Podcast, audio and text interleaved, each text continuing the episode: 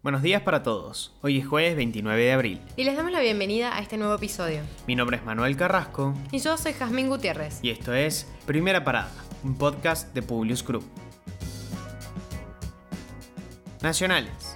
En 2021 entró en vigencia el impuesto de sellos a las tarjetas de crédito. Esta mayor carga tributaria dio motivo a acciones judiciales por parte de contribuyentes que se oponen a una presión fiscal que crece año a año. Ahora, como respuesta a una acción judicial iniciada por legisladores porteños del Frente de Todos, una magistrada consiguió una medida cautelar en contra de la aplicación de ese tributo.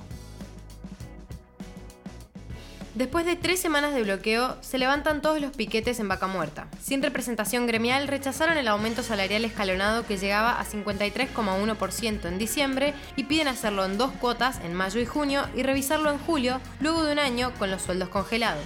Continuarán de paro, pero sin ir a los caminos que conducen a los yacimientos petroleros.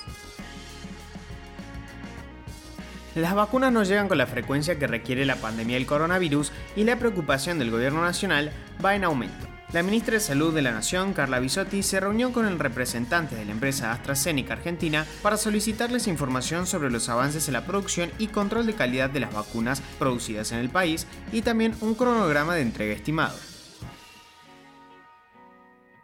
Gabriel Catopodis, ministro de Obras Públicas, quedó a cargo del Ministerio de Transporte mientras se define quién reemplazará a Mario Meoni. No obstante, si bien el área quedará bajo la órbita de Massa, la decisión final será tomada en conjunto entre los líderes de la coalición del gobierno y la última palabra desde ya la tendrá el presidente Alberto Fernández suspendieron las clases presenciales y restringieron la circulación en Bariloche. La gobernadora de Río Negro, Arabela Carreras, anunció un endurecimiento de las restricciones luego de que esta ciudad se quedara sin camas de terapia intensiva. Las medidas fueron acordadas y respaldadas por el intendente. Genuso marcó que será clave que se respeten estas acciones para poder pensar en una posible temporada de invierno, debido a que la actividad productiva principal de Bariloche es el turismo. Internacionales. A los 90 años y tras una larga lucha contra el cáncer, murió Michael Collins, uno de los tripulantes del Apolo 11, el único que no llegó a pisar la Luna.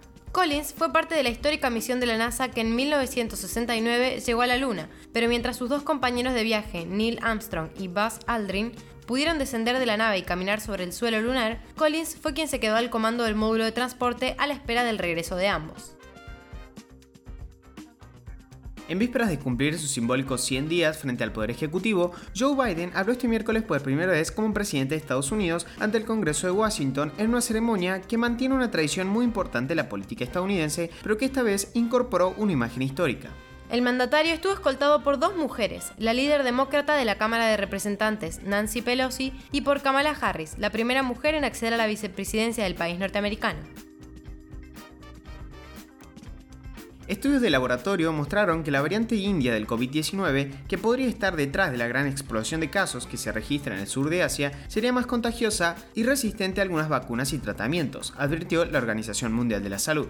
La variante incluye mutaciones asociadas con un incremento de la transmisión y con una menor capacidad de neutralizar el virus con algunos tratamientos con anticuerpos monoclonales. Aumenta la tensión social y política en Chile a 20 días de las elecciones para cambiar la constitución. El presidente Sebastián Piñera tiene apenas un 9% de aprobación. Fracasó en su intento de parar un tercer adelanto del 10% del dinero que tienen los trabajadores en el sistema de pensiones privado y las cuarentenas locales no están funcionando.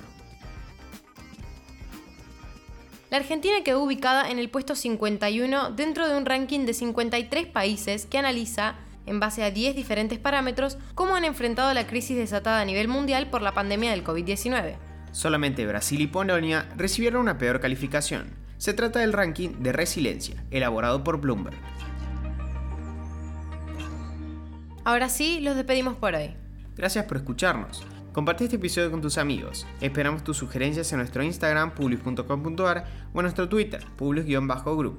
Los esperamos mañana en el próximo episodio de Primera Parada. Que tengan un muy buen día.